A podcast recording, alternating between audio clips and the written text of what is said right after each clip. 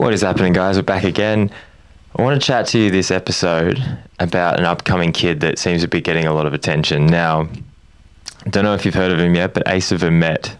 Now, he kind of keeps popping up, and I've seen him a few times now. And he first caught my attention when I think it, I don't know if it was a GRT or just the American race where, or Windrock race, where he actually beat Luca Shaw and Aaron Gwin. And I was kind of like, who is this kid? And turns out, I think he's still only 15 or 16, but just recently he's gone and done an enduro for the national champs and he beat Richie Rude. And now I think he's definitely got a lot of people's attention because enduro isn't what he's focusing on. And to go out there and beat Richie is, uh, it's definitely definitely kind of sets you apart and shows you where you're at. So I thought that was pretty cool seeing him lay it down for that as well. He's riding for Framework, so he's riding for Neko Mulally's team, and it's pretty cool to see someone so young coming out swinging like that.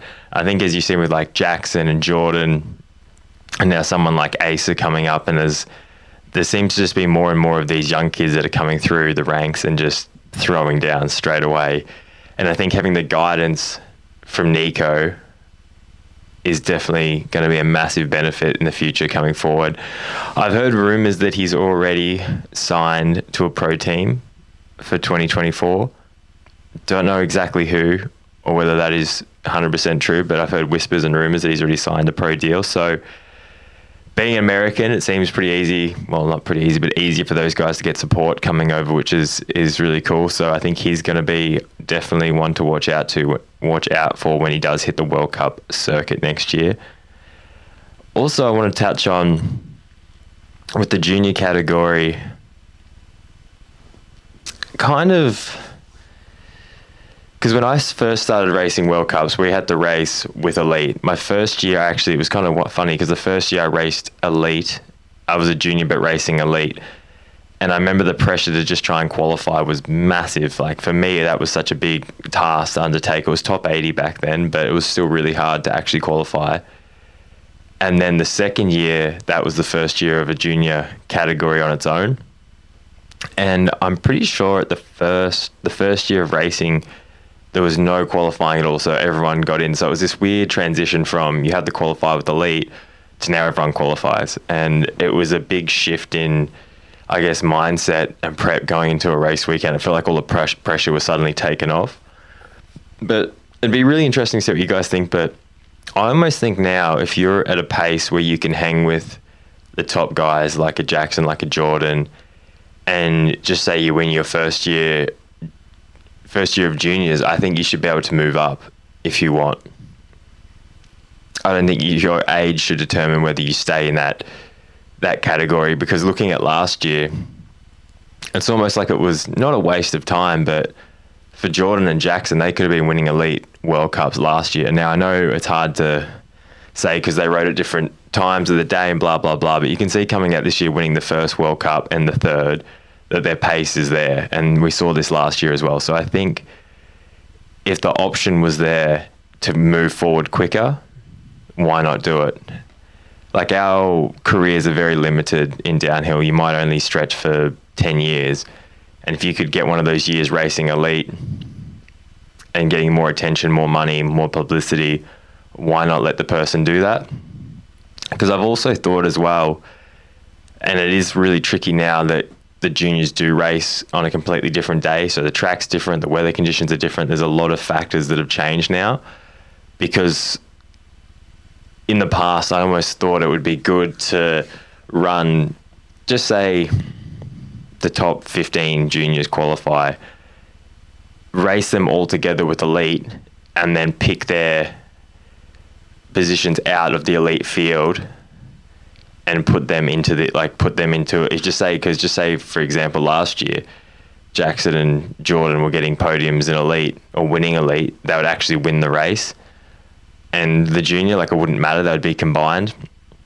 And I think you just add that plus 25 juniors onto the field. So you'd say instead of 60 qualifying, well, still 60 men would qualify plus 20 juniors.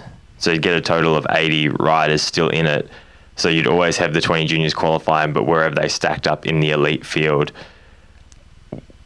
would determine what they got. Does that make sense? Kind of doesn't make sense in my head. kind of does.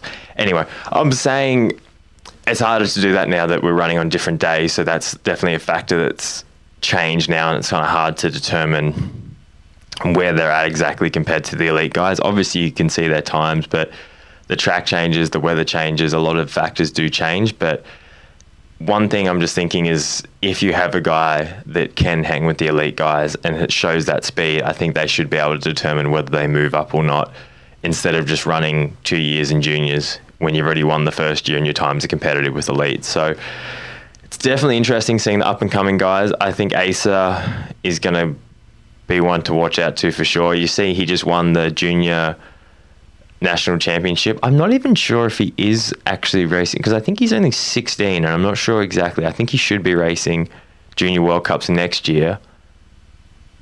But I'm not 100% sure on that depending on when his birthday is. But he just became national champion. I think he ended up being sixth or seventh in elite for that race. But he's had races where he's crashed and still been two seconds off Aaron Gwin. So I feel like as a benchmark, that's pretty solid solid time for a young kid up and coming into it.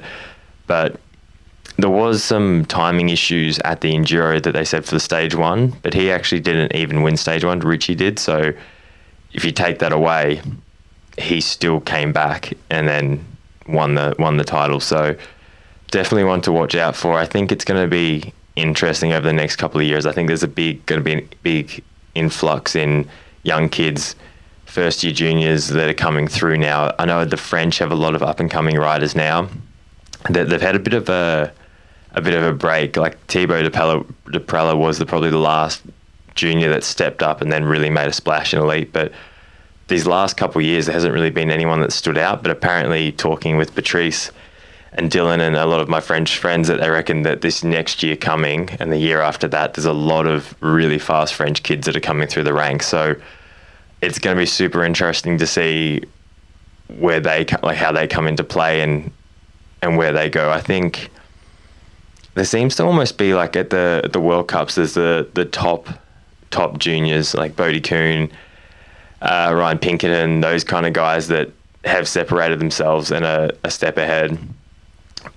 But there's not a huge like the field doesn't go that deep. Like the top five or top three are like quite on it, but then after that it drops away quite quite rapidly. So it's going to be interesting to see if there's a big influx in uh, French race, downhill races, junior races, kids like Asa coming up, and then obviously guys that are already still there that will be in their first year. So I think the junior category is going to be kind of littered with up and coming stars or, or really fast races in the next couple of years. So it's going to be interesting. But I definitely think you guys should keep your eyes out for Asa. I think he's going to be one that's going to come out. Looks like he's having fun. Looks like a happy kid. So I personally don't know him. I haven't met him, but just from what I've seen on the internet and how he kind of carried himself, and knowing that Neko is a role model for him and definitely helping guide him into this next stage of his racing career, I think he's going to be one to watch out for.